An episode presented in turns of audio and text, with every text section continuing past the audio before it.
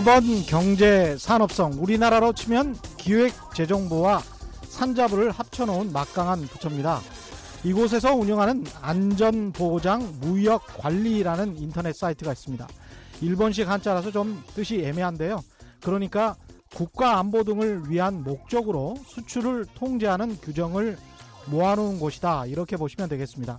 내일 일본이 한국을 화이트 리스트에서 제외한다면 그것은 그러니까 국가 안보상의 필요에 의해서 한국에 수출하는 것을 일본이 건건별로 일일이 규제하겠다는 것을 의미합니다. 국가 안보상의 목적 때문에 말이죠. 현재 일본 경제산업성 안전보장 무역관리 사이트에 나와 있는 화이트 리스트 국가 그러니까 아, 별 규제 없이 수출이 허용된 나라는 27개국입니다. 한국이나 미국을 포함해서 헝가리, 폴란드, 체코 같은 구 동구권 나라들도 있습니다. 제가 왜 굳이 이 구 동구권 나라들을 콕 집어서 이야기할까요? 이들 나라들은 우리 한국뿐만 아니라 북한과도 수교한 나라들이기 때문입니다. 화이트 리스트에서 제외된다는 의미는 그러니까 우리 한국이 일본에게 있어서 구 동구권 나라들보다 국가 안보상 더 믿을 수 없는 나라가 됐다라는 것을 의미합니다. 냉전 시대처럼 잠재적 적대 국가로 한국을 취급하겠다는 뜻으로 해석할 수밖에 없죠. 그럼 우리는 우리를 적대국 취급하는 국가에게 한국의 주요 군사 기밀을 넘겨주는 지소미아를 유지해야 합니까?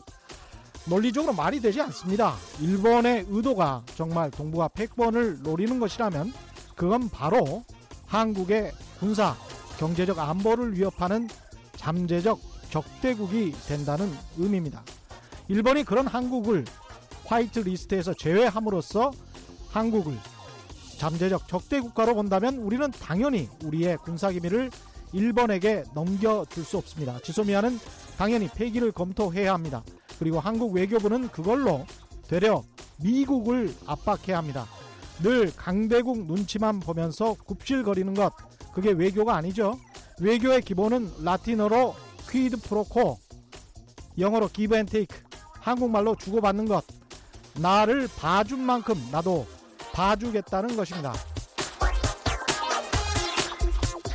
안녕하십니까 세상에 이익이 되는 방송 최경령의 경제쇼 출발하겠습니다. 오늘의 경제 퀴즈입니다. 정부가 이르면 다음 주 민간 택지 분양가 상한제 세부 시행 방안을 확정할 것으로 보이는데요. 민간 택지 분양가 상한제는 전국적으로 시행하지 않고 서울 강남 중심으로 시장 과열 우려가 높은 지역들로 범위를 한정할 것이라는 관측이 나오고 있습니다. 여기에 현재 투기 과열지군의 민간 택지 분양가 상한제 주택의 이 기간을 5년에서 7년 이상으로 늘리는 방안도 함께 고려 중이라고 합니다. 분양주택, 분양주택에 당첨된 뒤에 일정 기간, 일정 기간 사고 팔지 못하도록 하는 이 제도 뭐라고 하는지 정답을 아시는 분은 뭘 제안한다는 겁니다. 정답을 아시는 분은 짧은 문자 50원, 긴 문자 100원에 정보 이용료가 부과되는 샵 9730번으로 문자 보내주시거나 무료인 콩과 마이케이로 보내주셔도 좋습니다. 정답 보내주신 분들 가운데 다섯 분 선정해서 헤어 스타일러를 보내드리겠습니다. 유튜브로도 실시간 시청 가능하신 거 아시죠? 생방송 시청하십시오. 방송 끝나고도 무한 시청 가능합니다.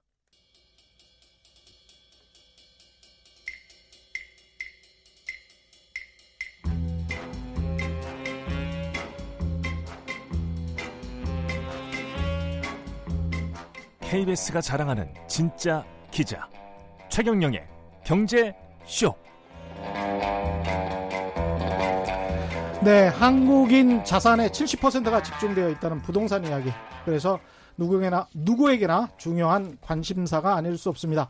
부동산 이슈를 정확한 팩트로 제대로 짚어보는 이광수의 부동산 이야기 시간입니다. 오늘도 미래에셋 대우 리서치 센터 이광수 연구 나오셨습니다. 안녕하세요. 네, 안녕하십니까? 예. 부동산 이야기 이 재건축 오늘 이야기하기로 했는데 재건축 예, 맞습니다. 재개발 이야기 예, 이거 하기 전에 예, 일본 어제 제가 만난 분이 주로 이제 4천억 5천억대 굉장히 큰 건물들 뭐 1조까지 큰 건물을 사고 파시는 분이에요. 굉장히 큰 회사인데 일본에 그런 빌딩들을 투자하려다가 요새 상당히 좀 기피한다고 하네요. 기관 투자가들도. 네. 그런 게 있고 사업도 상당히 좀 지연될 수도 있고 이런 어떤 반일 감정이 전혀 그 예상치 못한 것으로까지 다 확산되고 있는 것 같습니다. 업계에서 보시기는 어떻습니까? 그렇습니다. 일단 그 국내 부동산 시장이 직접적으로 영향을 미치는 거는 상업용 부동산이 좀 영향이 있는 것 같은데요. 예. 일본 제품들 파는 예. 뭐 상업용 부동산들이 요즘 좀 힘들어 하기도 하고. 아 상업용 부동산이요? 네, 뭐 한국에서는 네, 네. 아. 그리고 실제로 뭐 아까 말씀하신 것처럼 한국 분들이 일본에 도 부동산 투자를 많이 하시기도 하는데 예. 이제 그런 부분이 좀 위축되고 있는 아. 것 같습니다. 한국은 지금 상업용 부동산이 힘들다고 했는데 오늘 음. 전혀 다른 보도가 나와서 이거 하나 여쭤보고 이야기를 또 해볼게요. 네. 예적금 드느니 월세 받자 수익형 부동산 훈풍 부나 훈풍 불까? 훈풍 불었으면 좋겠다. 뭐 이런 말인가요? 하여간 제목은 수익형 부동산 훈풍 문화. 그래서 한국일보 보도인데요. 첫 번째 방금이 이제 제목이었고 예. 리드 멘트가 이런 거네요. 첫 문장이 한국은행이 금리 인하 기조로 돌아서면서 상가와 오피스텔 등 수익형 부동산에 훈풍이 불 것이란 기대가 높아지고 있다. 근데 이제 금리 인하 제가 궁금한 게 금리 인하 기조로 돌아서면 그 많고 많은 자산 중에 수익형 부동산, 상가나 오피스텔로 자연히 돈이 몰린다는 이 가정 자체가 어, 이게 좀 타당합니까? 저희가 직선적으로 사고하면 네. 네. 일단 음, 화폐 가치가 유동성이 증가하면 화폐 가치가 떨어지는 거니까요. 네. 당연히 화폐 가치가 아닌 자산 가치, 음. 즉 어, 부동산 대표적으로 부동산 가치가 상승할 수 있는 거죠. 음. 그런 차원에서 일단 직선적인 사고로 보면 뭐 당연합니다. 금리 음. 인하라든지 유동성이 확대되면 당연히 부동산에 대한 가격이 움직일 수 있고 그렇죠. 그 중에서도 수익성이 음. 좀더 관심이 커질 수 있죠. 네. 왜냐하면 무슨 말씀을 드리자고 하냐면 특히 저금리 구조상에서는 금리가 금리라든지 수익이 굉장히 중요한 그렇게 투자에서 중요한 그 뭐라 고려 사항이 됩니다. 음. 무슨 얘기를 드리고자 하냐면 예금 금리가 3%일 때는 원금이 되려면 한 36년 정도 필요하거든요. 그렇죠. 그럼 근데 2% 떨어 1% 포인트 떨어지면 갑자기 음. 12년이 증가해 버려요. 36년에서 12년? 네. 아, 거의 50년이네. 아, 아 죄송합니다. 네? 24년 정도에서 한 36년으로. 24년에서 36년으로. 네, 네, 네. 그러니까 어. 뭐냐면 그만큼 사실은 갑자기 1% 포인트밖에 안 떨어졌는데 12년이 더 기, 10년 이상을 더 기다려야 그러네요. 원금이 배가 되는 거죠. 그러네요. 그만큼 뭐냐면 어, 이 저금리 상황에서는 수익에 대한 관심도 커질 테고 1%의 수익률도 굉장히 중요하게 되죠. 굉장히 중요합니다. 최근에 음. 되게 재미난 뉴스 보셨는지 모르겠지만 뭐 SNS에서 뭐 음. 인터넷 그러니까 뱅크를 하나 은행을 갖고 있는데 음. 그 은행에서 5%짜리 적금 행사를 했었어요. 1초 만에 완판됐습니다. 아, 그랬죠. 네. 맞습니다. 맞습니다. 그것처럼 아. 사실 이런 수익이라든지 금리에 음. 굉장히 음. 민감한 음. 그런 시장이 될 수도 있고 음. 그런 측면에서 부동산을 보는 눈도 좀 달라질 수 있다는 거죠. 음. 뭐냐면 과거에는 capital gain 목적, 즉 음. 자산 가격이 오르면 임대 수익률이 적어도 별로 신경 안 썼어요.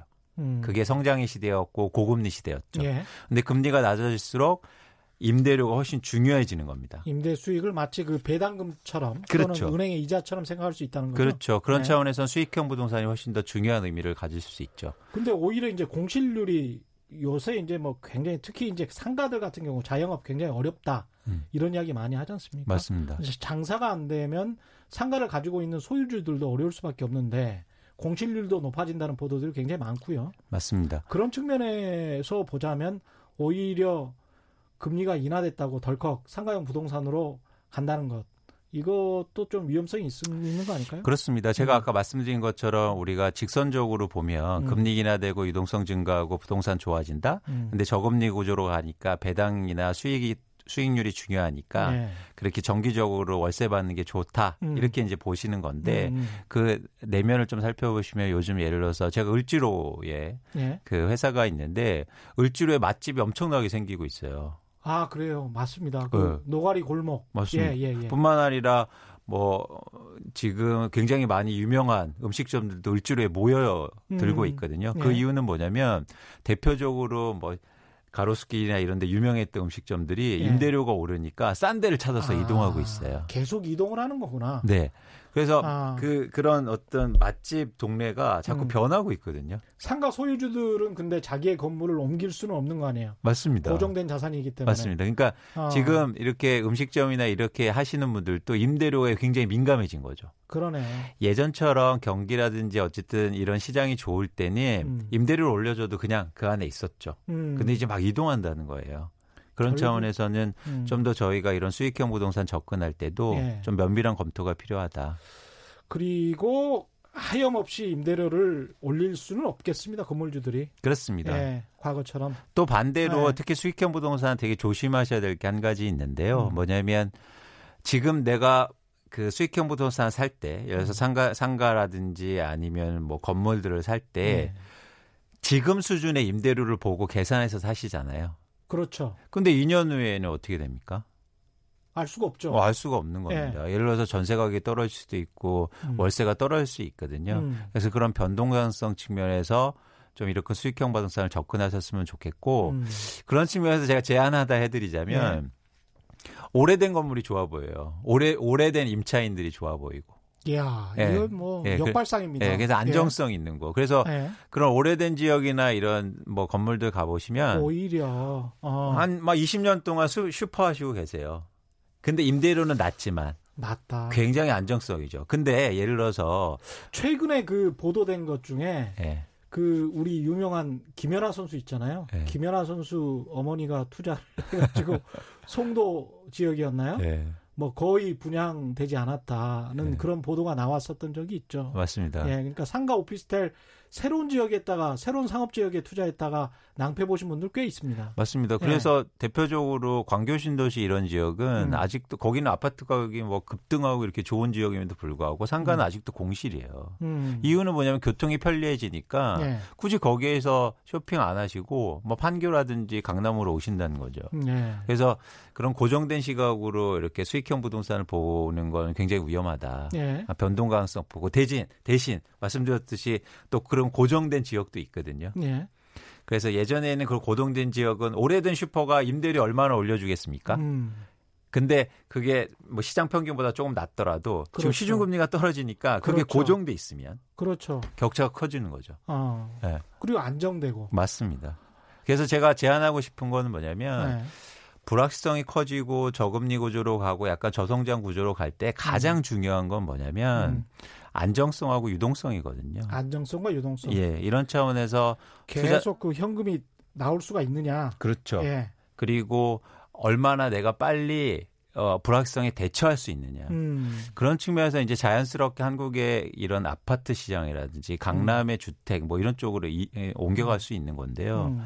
가격이 이렇게 많은 올라 올라간 상황이고 예. 유동성 측면에서 굉장히 취약하잖아요. 예. 예. 그런 측면에서는 저희가 한국의 주택 시장을 좀 조심스럽게 바라보는 이유이기도 합니다. 그 지난번에 저희 최경령의 경제쇼에서 홍성국 그 대우증권 전 사장님이셨죠? 네. 그분 나오셔가지고 수축사회 이야기를 할 때 딱 이게 맞는 것 같아요. 그러니까 점점 더 양도소득이나 먹고 1년 후에 뭐 튀자라는 먹고 다른 곳으로 또 투자하고 또 다시 투자하고 이런 사회가 아니고 앞으로는 안정적으로 배당금처럼 그렇습니다. 받을 수 있는 그런 사업이나 산업군 쪽으로 투자, 개인 투자도 생각을 많이 해보시는 게 좋겠다는 생각이 드네요. 맞습니다. 예. 그래서 여러분 철저하게 수익에 대해서 고민하시는데요. 음. 그러니까 정기적으로 들어오는 이런 수입들에 대해서 고민해 볼 필요가 있는 거죠. 맞습니다. 네. 이 오늘 재건축 이야기를 하, 기로 했는데 재건축과 관련돼서 또 오늘 연합뉴스에서 재밌는 기사가 나와서 이걸로 시작을 하도록 하겠습니다. 연합뉴스 기사가 분양가 상한제 시행에 공급 부족 논란, 후끈 논란이 후끈하다는 것이겠죠. 누구 말이 맞나 뭐 이런 내용입니다. 그러니까 이게 굉장히 좀 오래된 이야기라 짧게 정리를 해드리면 건설업계와 어, 일부 전문가들은 상한제 분양가 상한제를 시행을 하면 어, 서울 시인의 주택 공급이 급감해서 장기적으로 다시 집값이 상승할 수 있다. 뭐 이런 이야기고요. 반면에 정부나 시민단체 쪽은 과거에 분양가 상한제 시행해 봤는데 꼭 그렇지는 않더라. 그것과 그게 꼭 연결돼 있는 것은 아니다. 라고 이야기를 하고 있는 것 같습니다. 어떻게 보십니까, 일단? 사실 지금 음. 어, 굉장히 중요한 문제로 대두되고 있습니다. 예. 그러니까 지금 그러니까 아파트를 분양받거나 갑자기 5, 6월, 7월 강남의 부동산 가격이 오른 이유 중에도 이런 예. 어떤 공급 부족 음. 논란이 시장에 큰 영향을 미치고 있어요. 음. 어, 그래서 또 공급 부족하다, 새 집 부족하다 이러니까 음. 어, 그렇게 마음 급하거나 조급한 분들이 또 시장에 가서 집을 사기 시작했고 예. 그러면서 마침 또 금리 인하가 되면서 시장을 들썩 이고 있는 거죠. 음. 그래서 지금 첨예하게 이 분양가 상한제 논란 때문에 불거진 어떤 공급 부족 이게 과연 집값에 어떤 영향을 미치고 미칠 것이냐 굉장히 중요한 문제입니다. 음, 예. 그리고 또 하나 근데 이런 논란 중에서 지금 시중의 전문가라든가 언론에서는 공급 부족은 거의 뭐 어, 불가피한 사실이고 음. 공급 부족 때문에 집값은 무조건 올라갈 거다. 네. 아, 그런 게 이제 대세죠 일종의. 그렇죠. 네. 근데 이게 아주 그 여러분 생각하시기에 청취자분들도 들으시기에 굉장히 에, 뭐랄까 이해하기 쉬워요. 그렇죠. 네. 공급이 부족하니까 가격이 올라간다. 뭐 이거 아주 얼마나 단순해요. 그렇습니다. 네. 그렇습니다. 그러니까 네. 공급이 부족하니까 가격이 급등할 거다. 예. 가격은 더 많이 올라갈 거다. 예. 이런 말씀인데요. 예. 그럼 제가 질문 한번 드려볼게요. 음. 2017년도 특히 2018년도에 집값이 음. 급등했는데 그때 음. 공급이 부족했습니까? 그렇지 않았거든요. 입주도 많았고 강남에는 오히려 분양 물량도 많았어요. 음. 그런데도 왜 급등했을까요? 음. 그러니까 우리가 이런 어떤 문제 제기를 했을 때 그러니까 이렇게 공급 부족하다니까 정부는 부족하지 않습니다. 이런 얘기를 하는데 음. 사실은 논란이 그게 핵심은 아니거든요. 예. 제가 제가 자꾸 누누이 얘기하지만 음. 한국의 집값을 움직이는 건 공급이 아니라는 겁니다. 그러니까 이 점을 명확하게 좀 하실 필요가 있어요. 예. 여러분들도 명확하게 이해하실 필요가 있는데 예.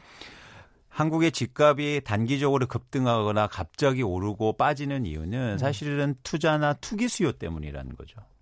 그렇죠. 네, 계속 그, 것을 말씀하시는 거죠. 네, 그렇습니다. 네? 갑자기 뭐 공급이 줄거나 공급이 감소해서 집값이 오르거나 물론 네. 공급이 계속 안 되고 이러면 5년이나 10년 후에 집값은 오를 수 있겠죠. 네. 근데 제가 또 강조하지만 네. 장기의 일은 아무도 모른다. 그렇죠. 그런 차원에서 이게 왜 장기의 일은 아무도 모르냐면 2004년도부터 2007년도에 집값이 계속 오를 때 음. 한국의 공급이 계속 증가했어요. 분양물당도 증가하고 예, 심지어 예. 재건축도 막 됩니다. 예. 더 많이 됩니다. 예. 가격이 오르니까. 음.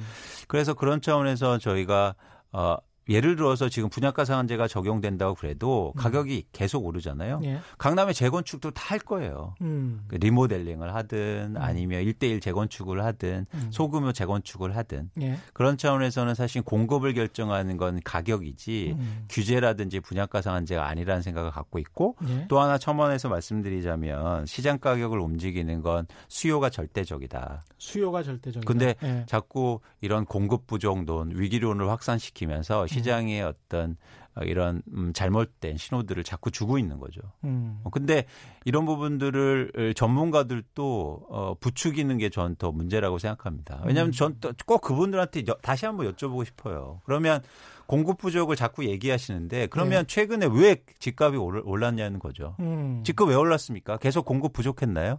그렇지 않습니다. 그렇죠. 2015년도에는 한국에요 역대 최고 분량이었고 계속 음. 입주 물량도 증가했어요. 그렇습니다. 지금 네. 강남에 네. 한번 가보시죠. 강남에 새 아파트 짓는 데가 여러분 보시기에 역사상 가장 아 역사상이라고는 좀 네. 오버고 네. 2010년 2000 2000한 연도 이후로 가장 많이 지금 재건축이 많이 되고 있습니다. 그럴 수밖에 없는 게 네. 70년대 말부터 해서 80년대 말까지 지어졌던 아파트들 이게 어떻게 보면 이제 강남의 역사인데 그 강남 3구에 있는 아파트들이 재건축 대상이란 말이죠. 네. 그래서 그게 이제 재건축 연한이 다가온 거예요. 30년 뭐 안전진단 30년, 40년. 그래서 이제 그쪽이 대부분 인허가를 많이 내줬기 때문에 많이 지어졌습니다. 실제로 말씀하신 맞습니다. 것처럼. 예. 맞습니다. 그래서 지금 음. 재건축도 많이 되고 있고 새 음. 아파트들도 과거보다 많이 생기고 있는데 음. 그러니까 집값이 갑자기 급등한 이유 음. 그리고 올해 1분기에는 갑자기 떨어졌다가 예. 또 회복했다가 이런 변동폭을 만드는 거는 음.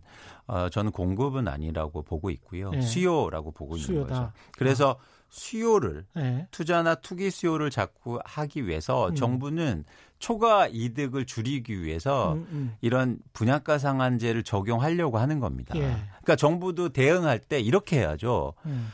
아, 공급 괜찮아요. 어, 공급 앞으로도 뭐 위축되지 않을 겁니다. 이렇게 해서 그 프레임에 갇히는 게 아니라 예.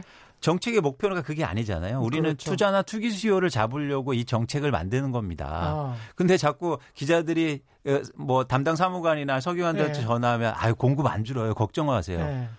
이게 설득이 안 되는 거죠. 그렇죠. 다른 프레임이나 아니면 그러니까 뭐 전략적인 게 아니고 시장을 움직이는 게 그게 아니니까. 실제로는 상당수의 국토부 서기관들이나 과장들이 그 일부 전문가들의 이야기 아까 그 주류 전문가들이라고 말씀하셨지만 대생 전문가들의 이야기 공급이 감소되면 아, 가격이 오를 것이다. 또 분명히 오를 것이다. 정권 바뀌면 오를 것이다.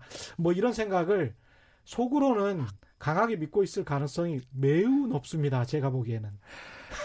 그래서 제가 속, 속 뜻은 예. 모르겠지만 예. 이게 토, 주말에 예. 제가 한국의 유력 그 일간지 신문사가 예. 하는 무슨 뭐 부동산 쇼에 한번 음. 그 예, 토론에 제가 참여해 봤는데요. 뭐 거기는 이, 이 분야에서 메이저리그라고 하더라고요. 예. 예. 그런데 막 건설사들이 부수도 엄청 많고 예. 막, 막, 막, 전문가들이 얘기하는데 예. 전문가들이 막 집 사자 집 사자 그런 논리들의 가장 큰 이유가 예. 이제 새 집이 엄청 부족합니다. 그 새 집이 엄청 부족하다는 이야기가 한 10년 전부터 나왔던 새 집이 부족합니다. 예. 정부 규제하니까 더 부족하지죠. 예. 어떻게 하실 거예요? 무조건 지금 사셔야 돼요. 뭐 이런데 강남이고 새 집이고 네. 뭐 이게 이제 주요한 논리인 것 같습니다. 그렇습니다. 예. 그래서 여기서 이제 두 가지 또 말씀드리고 싶은데 과연 음. 서울에 재건축 되는 아파트가 얼마나 될까요? 서울에 재건축되는 네, 대상되는 아파트 제가 수가 대충 그 어디서 기사 본 것 같은데 한 3만 가구 되지 않습니까? 근데 이게 정확히 네. 따져보면 네. 그러니까 서울의 아파트가 한 166만 호 정도 되는데요. 아, 강남 사구만 계산했어요. 아, 그러시구나. 네. 네. 근데 네. 서울의 전체만 하면은 30년 이상 아파트가 166만 호 중에서 예. 32만 호 정도 32만 돼서 호? 한 19% 정도 돼요. 예. 어. 그래서 어쨌든 전, 전체 공급에서 막 그 공급으로만 따라 따라 잡아보면 음. 한20% 정도 영향이 되는 거고 예. 대신 강남이라든지 이런 강남 3구만 따져보면 예. 31%가 해당됩니다. 그럴 거예요. 그러니까 예. 훨씬 더 비율이 높죠. 예. 그래서 이 강, 재건축 규제 이제 정부도 음. 뭐 조만간 발표할 거지만 음. 어쨌든 지역을 좀 국한해서 음. 그런 공급 우려가 많으니까 자꾸 예, 예. 얘기하니까 예, 국한해서 한다는 거잖아요. 예. 그래서 강남 3구라든지 이런, 이런 지역이 음. 결국에는 그 주요 규제 대상이 되겠죠. 예. 음. 이 지금 재건축 재개발 이야기를 하고 있는데 일단 잘 모르시는 분들이 꽤 있을 것 같아요. 재개발하고 재건축하고 다르죠? 다릅니다. 어떻게 다릅니까? 아, 쉽게 설명드리면 네. 재건축은 동네는 좋은데 내 아파트만 나쁠 때를 재건축이라고 하시면 되고. 예. 정말 쉽게 설명하신 거네. 예. 재, 재개발은 예. 옆집도 나쁘고 동네도 예. 나쁘고 심지어 아주 쉽게 예. 소방차가 못 들어가는. 그러니까 그 제가 좀 음. 저 이게 특정 지어서 말씀드리는 게 어쩔지 모르겠습니다만 재개발은 주로 강북에서 하고요. 그렇습니다. 재건축은 주로 강남에서 합니다. 그러니까 그렇습니다. 정방형의 평지의 그 도심 한복판에 있는 곳들을 다 재건축이라고 생각하시면 될 것 같고 구릉지대 산 쪽에 있고 골목이 굉장히 좁고 어, 이 구도심 쪽을 재개발이라고 생각하시면 될 것 같습니다. 그렇습니다. 예. 그래서 이게 이유가 음. 뭐냐면 강남 같은 경우에 처음에 개발할 때 아파트 지구를 만들었어요. 맞습니다. 예. 그래서 제가 땅을 강남에 땅을 갖고 있으면 예전에 1960년대 70년대 땅을 갖고 있으면 아파트를 짓는 사람한테만 팔아야 돼요. 음. 뭐 최 기자님이 가서 나 여기 여기서 뭐 나뭐 뭐 장사 같은 거 하고 아니면 농사 같은 거 짓게 땅 좀 팔라 그러면 못 팔았어요. 맞습니다. 예. 예 그래서 예. 건설회사한테만 팔았 팔게 됐어요. 맞습니다. 그래서 어. 구획을 지정해서 아파트만 짓게 했어요. 음. 근데 여러 가지 이유가 있겠어요. 왜, 이유가 있었어요. 왜냐하면 음. 강남 같은 경우에 예전에는 물이 막 차서 음. 높게 지어야 물 안 찬다. 그렇습니다. 예. 이런 얘기들 지금 때문에. 가장 비싼 아파트들이 있다는 반포 같은 경우도 그 한자에서 이미 거기가 늪이라는 게 나오잖아요. 맞습니다. 예. 그래서 예전에는 이런 말도 있었거든요. 예전에는 강남에서 사시는 분들은 예. 어, 부인 없이는 살아도 장화 없이 못 산다. 음. 예. 그래서 강남은 그 습지대가 많았고 그래. 수몰 지역이 많았죠. 예. 그래서 재개 재건축 재개발은 그렇게 좀 정리가 되는데 네. 이 추진 절차 같은 거는 어떤가요? 추진 절차는 어, 유사하고요. 예. 유사하고 대신 재개발이 절차 중에서 절차 차원에서 유사한데 음. 기간이 음. 좀 오래 걸리는 특성이 이게 재개발이 있습니다. 어떻게 보면 어, 보다 공익적인 사업이라고 할 수 있는 거겠죠? 그렇죠. 예. 아무래도 그런 노후주택지나 이런 음. 걸 전체적으로 예. 어, 일종의 그 단위 개발이 아니라 범위 개발이라고 그렇죠. 할까요? 그렇기 때문에 예. 정부가 정부라든지 지자체가 예. 주도해서 해야 되고요. 예. 이런 재건축은 단위 개발해서 내 아파트만 그렇죠. 개발하면 되니까 예. 일단 사적인 영역이 음. 좀 있습니다. 사적인 영역과 공적인 영역이 겹치기는 하는데 재개발이 공적인 영역이 조금 더 많다. 그렇죠. 예. 그래서 여기서 어떤 논란이 있냐면 예. 아왜 재건축 규제하냐. 음. 어 이건 내가 그냥 노화돼서 내가 음. 개발하는 건데 예. 왜 규제를 하냐 예. 이런 논란들이 있는 거죠. 예. 어. 그런데 그러니까, 예 거기에 네. 관해서는 또 제가 음. 최경영의 경제쇼 주말판에서 자세히 알려드리도록 하겠습니다. 예 그런 논란 사유재산 논란까지 있는 것인데 그 문자들이 와 있는 것들은 뭐 이런 이야기들이 와 있네요. 8199님 서울 집값을 잡으려면 분양가 상한제 시행 후 재개발 재건축 기타 용적률을 상향해서 분양 가구 수를 늘리고 늘어난 수의 50%를 청년, 신혼부부 등을 위한 임대주택으로 의무적으로 하게 되면 청년들의 공급, 어, 주택 공급 문제가 해소되고 집값 급등을 막을 수 있지 않을까요? 이런 말씀 해주셨습니다. 어떻게 보세요? 어, 노무현 대통령 때 실제로 시행된 정책입니다. 8199님이 말씀하신 게. 예. 그래서 일단 여기 용적률 상향은 아, 니었고요 예. 분양가구 수의 일부에 대해서 50%에 대해서 임대주택을 음. 의무적으로 공급하던 법이 있었, 그러니까 규정이 있었는데 지금은 이제는 사실은 이게 좀 완화된 상황이고요. 여기서 약간 말씀드린 그 용적률 상향 문제인데 네. 아 이게 이제 논란이 좀 있는 거죠. 용적률 상향해줄게 음. 임대주택 네. 예, 공급해줘라. 네. 그런데 실제로 보면 재건축 조합들이 많이 원하지 않아요. 그렇죠. 예. 네. 왜냐하면 임대주택 들어오는 것 자체를 네. 사실 반대하고 있기 때문에 더 충격적인 건. 뭐 대부분은 뭐 일반 분양을 원하는 것이죠. 그렇습니다. 네. 그리고 더 충격적인 건 이런 임대 의무 비율이 있거든요. 재건축에도 예. 지금도. 예. 그런데. 예. 지금 지어지는 지역, 지역 가보면 정문 옆에 지어놔요 따로. 뭐라고요? 정문, 정, 문 옆에. 예.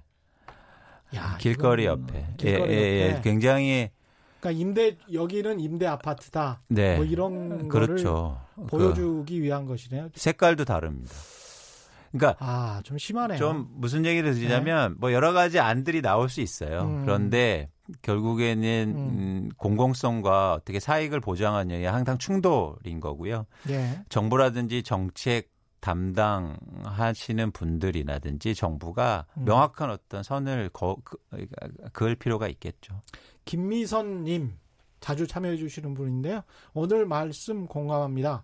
지방은 미분양 엄청 많죠. 다 프리미엄 붙어서 비싼데 누가 살지 뭐 이런 말씀해 주셨고요. 0684님 결혼 결혼 20년 만에 대출 끼고 집을 샀습니다. 실거주 목적이라 부동산으로 돈 번다는 건 다른 나라 이야기 같네요. 그래도 올랐으면 좋겠어요.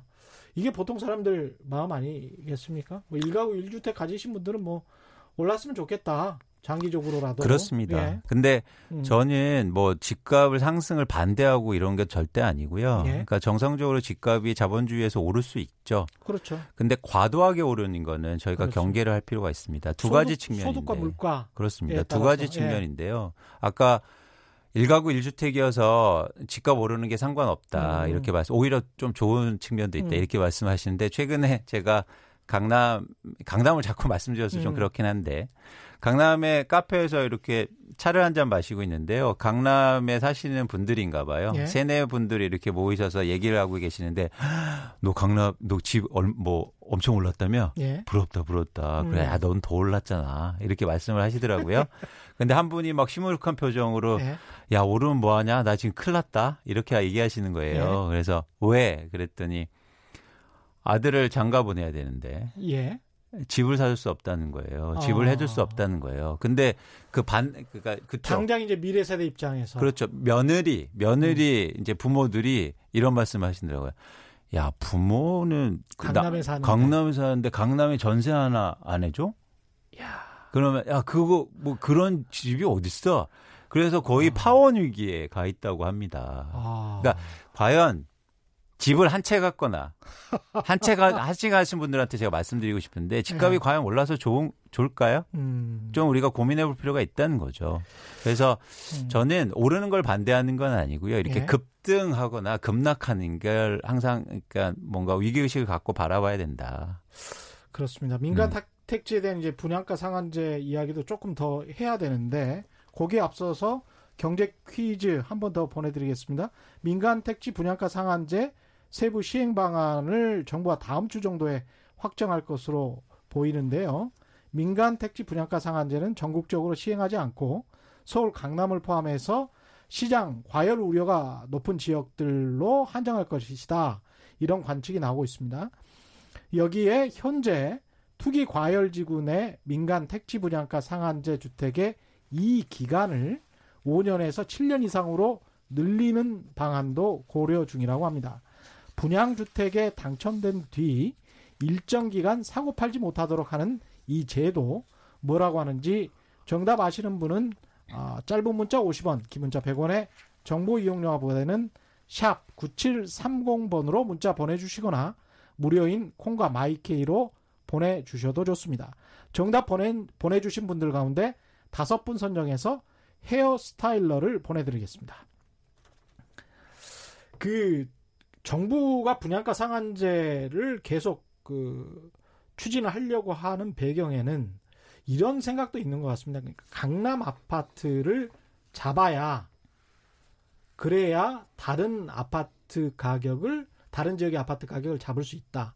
그런데 강남 아파트 가격이 과연 다른 아파트 가격 상승이 이 다른 지역의 상승으로 이어질까 전이될까? 이건 또 역사적으로 보면 수도권과 전국의 그 가격이 올라가고 내려갔던 시기가 좀 다르고요. 그 다음에 거기에서 또 서울 강남만 한정해 본다면 또 서울 강남과 서울 기타 지, 지역들 또는 수도권 지역들 전국이 또 다 다를 수 있단 말이죠. 이 부분에 관해서는 어떻게 생각하십니까? 그러니까 재건축을 이렇게 규제하는 게 강남을 타겟으로 하는 건데 그 강남을 타겟으로 하는 것이 결국은 전국 부동산 가격의 앙등을 우려해서 그러는 것인지 아니면 그쪽은 거의 상관이 없는데 또 불구하고 강남 지역을 일단 묶어둬야 된다라는 생각인 건지. 강남이 한국 부동산 시장이라든지 이런 자산 시장에서 굉장히 중요한 역할을 하는 이유를 저는 한 세 가지 정도로 보고 있는데요. 첫 네. 번째는 네. 강남이 양극화를 굉장히 가속화시키는 측면이 있습니다. 음. 그러니까 부의 편중이죠. 예.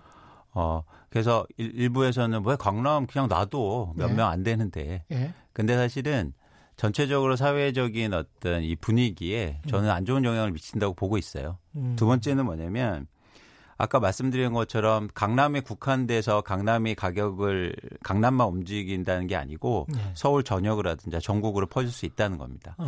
그러니까 과거에는 좀 그 영향성도 컸는데 지방하고는 요즘 좀 다르지만 음. 특히 서울 지금 대표적으로 강남이 좀 회복하고 강남이 갑자기 뭐 정, 어, 정고점 뚫었습니다 이런 얘기 나오니까 음. 어떤 기사들이 또 나오냐면 그런 강북은 안 올랐네 음. 이런 얘기들이 나오거든요. 그렇죠. 그래서 이런 어떤 강남의 집값 상승세가 다른 쪽으로 이동할 가능성이 굉장히 크다. 음. 그런 측면에서 강남에 이제 관심이 정책이 또 집중되는 이유이기도 하고 예.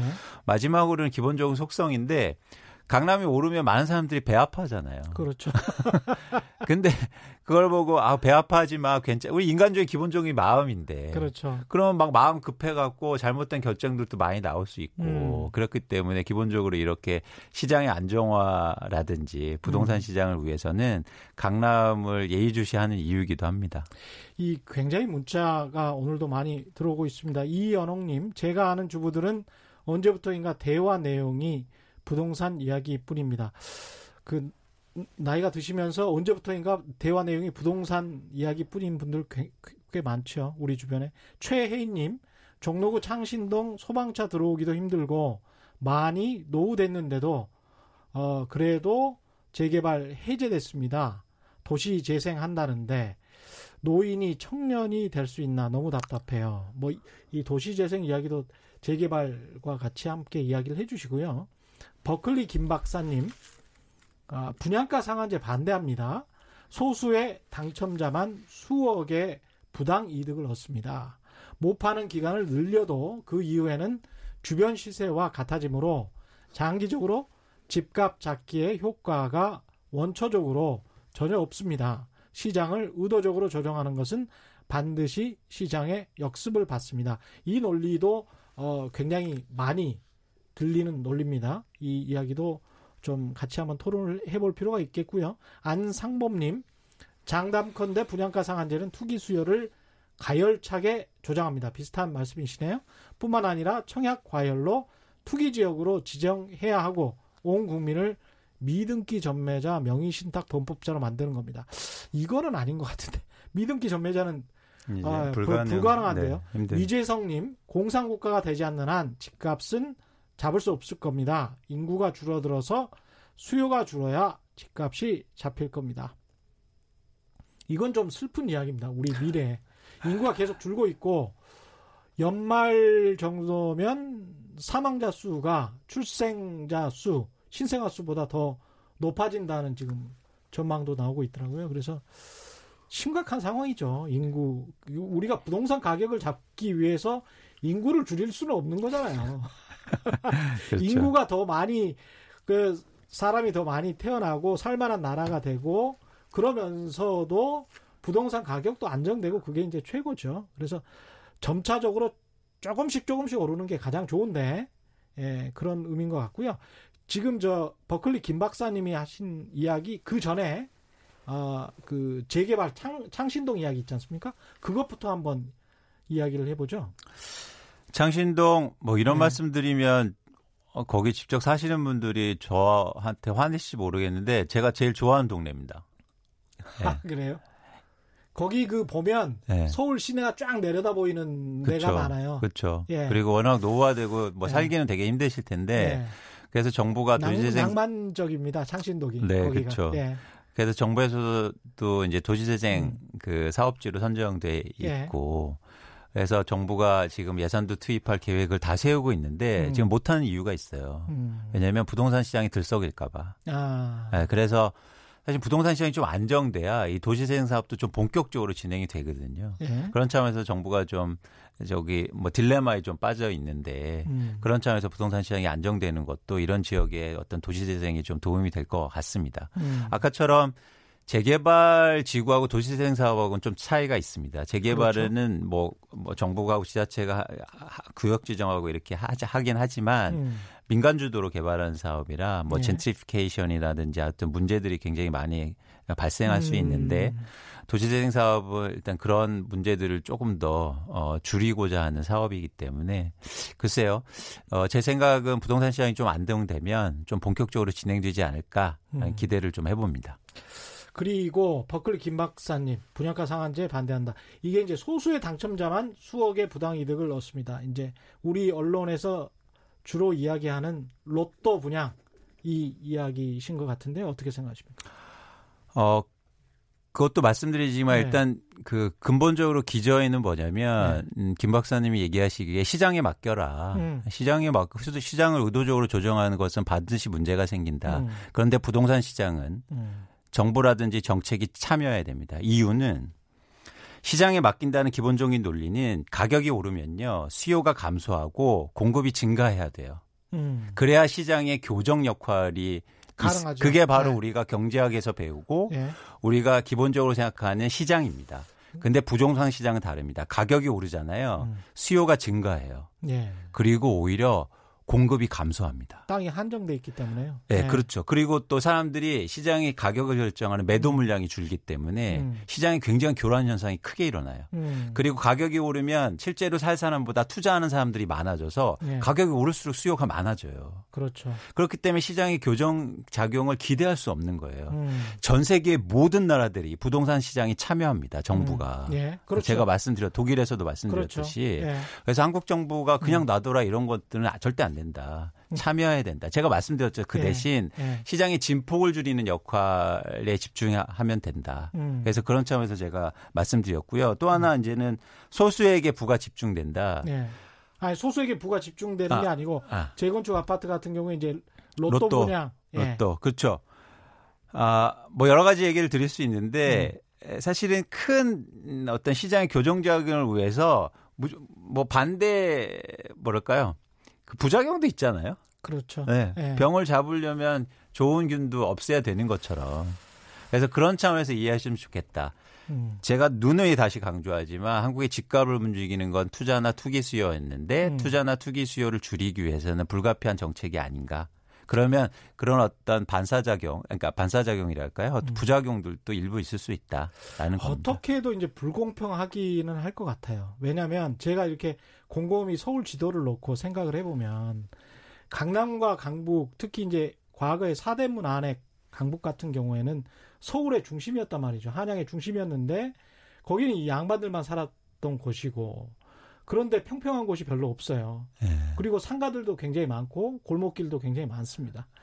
재개발을 하기에 최악의 조건을 가지고 있는 곳이 강북 쪽이거든요.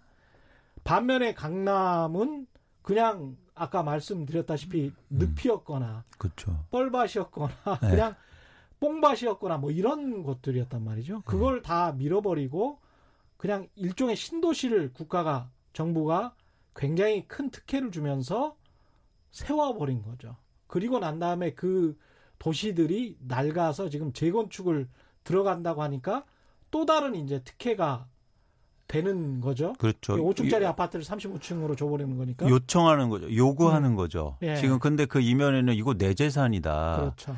근데 저는 네. 저는 사실은 그 좀 역사적이로나 어쨌든 여기에서 공공이익도 대변해야 된다는 겁니다. 음. 이래서 강남에서 초고층짜리가 들어오고 이러면 도로가 얼마나 막히겠어요. 네. 그럼 도로 막힌다고 이제 세금 들여서 강남의 도로 넓혀줘야 됩니다. 맞습니다.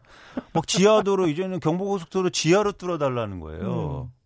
영동고속도로 지, 영동대로 지하로 뚫어달라고 차 막힌다고. 네. 높게 지어달라고 한 다음에. 예. 그러니까 제가 그, 그, 그, 그런 이기적인 마음들을 비난하고자 하는 건 아니고요. 그렇죠. 공공성도 저희가 생각해야 된다. 누구나 다 뭐 욕망은 있죠. 아, 그렇습니다. 예, 전 그걸 버는, 인정합니다. 예, 돈을 버는 88 이사님도 비슷한 말씀 하셨는데 정말 작고 낡은 집도 주택수에 들어갑니다. 좋은 집에 다들 살고 싶은데 욕구를 어떻게 잠재우나요? 아, 제가 욕구를 네. 제한하자니까 욕구를 인정한다니까요. 음. 욕구를 인정하고 저 제가 증권회사 있습니다. 이게 이게 이게 막 돈이 막 오고 가고 그 막 엄청난 예. 욕구들이 있잖아요. 제가 예. 애널리스트인데요. 그런 예. 욕구들을 알죠. 저도 있고요. 음. 제가 그걸 부인하자는 게 아니고 음. 최소한의 공공성 음. 그리고 우리가 이거 욕구만 너무 맡겨놓으면 예. 시장이 막 다른 데로 흘러가고 과잉으로 넘쳐나니까 그렇죠. 규제라든지 그렇게 필요하다. 음. 예를 들어서 한 번 더 한국의 집값이 안 빠졌다고 이런 말씀을 하시는데 예. 그 이면에 어떤 부작용들이 있냐면요. 한국의 건설사들은 엄청나게 흥망성쇠를 합니다. 아, 오히려. 예. 네. 그래서 음마아파트 지은 뭐 한보. 예, 이런 회사도 지금 없어요. 예. 한국 부동산 가격이 한 번도 안 빠졌는데 왜 그런 회사들 망했을까요? 음. 아파트만 짓다가 음. 이게 그동안 굉장히 많은 굴곡점도 있었고 나빴던 기간도 많았고 힘들었던 그럼요. 기간 과잉이 만들어낸 결과들이에요. 음. 건설 회사들 망해서 우리가 얼마나 힘들었습니까? 음. 그거 다 은행권에서 돈 내주고 이러냐고 음. 실업자도 많이 생기고 음. 이런 과잉에 대해서 저희가 좀 고민해보고 진지한 고민이 필요하다는 거죠. 오늘은 아. 계속 이 말씀이 좀 남아 있는데 여기까지 할 수밖에 없네요. 예, 좀 무거운 주제인데요. 사실 네. 제가 네. 제가 좀 네, 마지막으로 한 예, 말씀만 짧게. 예. 예. 여러분 전 투자를 사랑하는 사람입니다. 예. 그래서 세상을 투자로 보, 고자 하는 얘기고요. 제가 예. 뭐 정책이 뭐 이렇게 다 예. 당위로 가는 사람은 절대 아닙니다. 투자를 사랑하지만 공공도 봐야 된다. 그렇죠. 예. 그래서 근데 이것은 한정된 자산 땅 부동산이기 때문에. 예. 근데 투자로 볼 때 가장 큰 투자고 가장 이익이 많은 투자는 공공성 있는 투자라고 전 봅니다. 음. 네. 사회적 자본. 이거는 홍성국 수축사회를 쓰신 홍성국 대표의 말씀과 비슷한 말씀이신 것 같습니다. 사회적 자본, 신뢰, 공공, 네. 서로의 이익, 뭐 이런 것들이죠. 이런 네. 부분에 투자해야 가장 많은 이익을 얻을 수 있어요. 알겠습니다. 오늘은 여기까지 하겠습니다. 아, 지금까지 이광수 미래에셋대우 리서치센터 연구원과 함께했습니다. 고맙습니다. 고맙습니다. 예. 세상이 이익되는 방송 최경영의 경제쇼였습니다.